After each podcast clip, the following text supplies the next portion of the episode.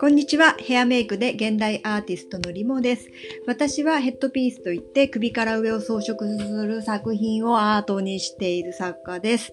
毎日言っている言葉なのになんかちょっと噛んでしまいました。すいません。えっとですね、本日は子供の一番のドリームキラーは親だったりするという話をしたいと思います。はい。えっ、ー、と、実はですね、昨日、久しぶりに70代の私の親がドリームキラー化しました。はい。えー、今私はですね、自宅の2部屋を、えー、誰かに貸し出そうと、まあ誰かっていうのは今、えー、視野に入れているのは留学生の方に、え、貸し出して自分がホストファミリーになるっていう挑戦をしようと、えー、行動しているところでした。で、それに対して、まあ、うちの70代の親が待ったをかけてきたんですよね。待ったというか、もう許さないからね、みたいな電話だったんですよ。はい。えっ、ー、と、母親から昨日夜電話があって、なんかあの留学生預かる話だけど、あの、お父さんが大反対してるんだからね、みたいな、なんだろうな。なんか小学生とか中学生の女子かなみたいないうような口調で電話がかかってきました。で、えっと、ちゃんとお父さん話してよみたいな感じで もう、なんか面白いですよね。70代になってもああいう感じになっちゃうんですね。で、父親は、やっぱりなんか母親からその噂を聞いて、そんな人に、あの、人と同居するなんて、みたいな感じだったんですけど、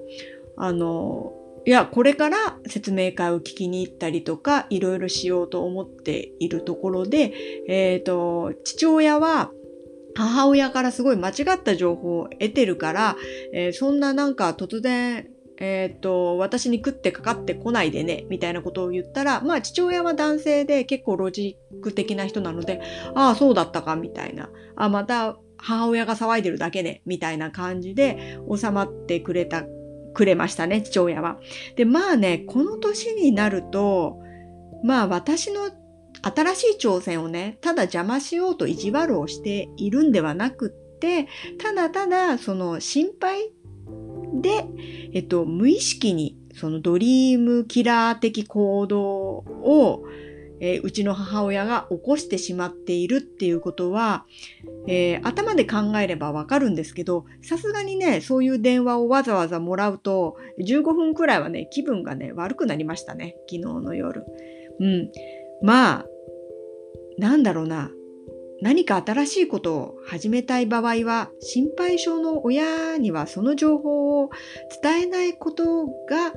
まあ、こっちの精神衛生上も、えー、大切なんだなっていうのが分かりました。で、実はね、この母親、えー、私がその空いているパーキングスペースを貸すときにもすっごい反対してきたんですよね。はい。で、一時期それで反対されたのでめんどくさくなって、えー、登録をやめました。で、まあ1年後、やっぱりもったいないよねって思い始めて、まあ言わずに登録しちゃえみたいな感じで登録して、貸し始めて収益が出始めた途端、えー、母親何にも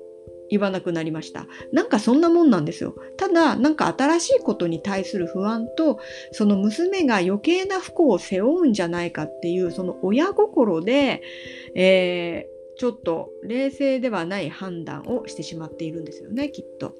まあ、留学生を預かれば、もちろんすごく大変なこともあるし、その、なんだろうな、嫌なこととかもね、きっとあると思うんですよ。ただ、えっ、ー、と、マイナスもあれば絶対にそのお金では変えられないようなプラスの価値っていうのも生まれてくるっていうふうに私はそこはすごく確信しています。えー、なぜかというと自分が留学してそのホームステイさせてもらった経験があります。ただうちの両親はそう自分がホームステイを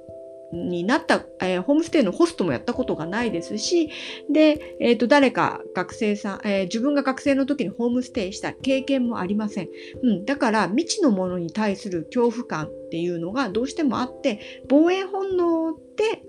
えこういうことをしてしまっているんだなっていうのが分かるとちょっと心が落ち着いてきたかなっていう感じです。えー、私は自分の娘にのドリーム嫌いにならないように気をつけたいと振り返ることができました。今日も聞いてくださりありがとうございます。リモでした。